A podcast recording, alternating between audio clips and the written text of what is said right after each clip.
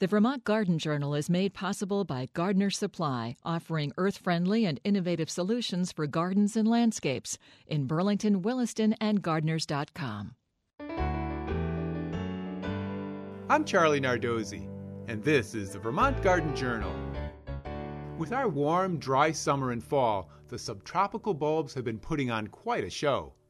Canna lilies, dahlias, gladiolus, four o'clocks, and other tender bulbs have been growing strong.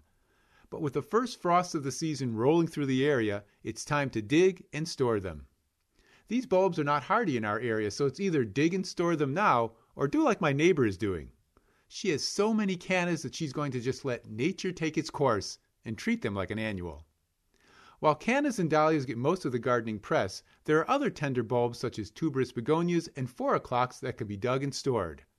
Most gardeners don't realize Four o'clocks form a tuber by late summer which can be dug, saved, and replanted in spring.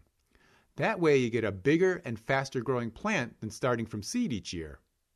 Once frost has nipped the tops, dig these bulbs, corms, and tubers. Cut off the foliage right above the bulb and wash or knock off the soil. Let them dry in a warm garage, barn, or room for a few days up to a week. Each bulb has a little different storage requirement. For gladiolus, remove the older bottom corm and bulblets and store the new, fresh top corm in onion bags in a 40 degree room. Place the dahlia clumps and canna lilies upside down in boxes covered with slightly moistened vermiculite, peat moss, or wood shavings in a 40 to 50 degree room. Check them periodically in winter for shriveling or rotting. If too moist, let them air out.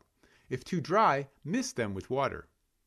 Once dry, store tuberous begonias and four o'clocks in layers and boxes filled with slightly moistened peat moss. And now for this week's tip. When creating your jack o' lantern for Halloween, soak the pumpkin overnight in water to hydrate it. It will be easier to cut and stay intact longer.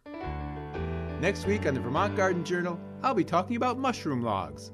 Until then, I'll be seeing you in the garden.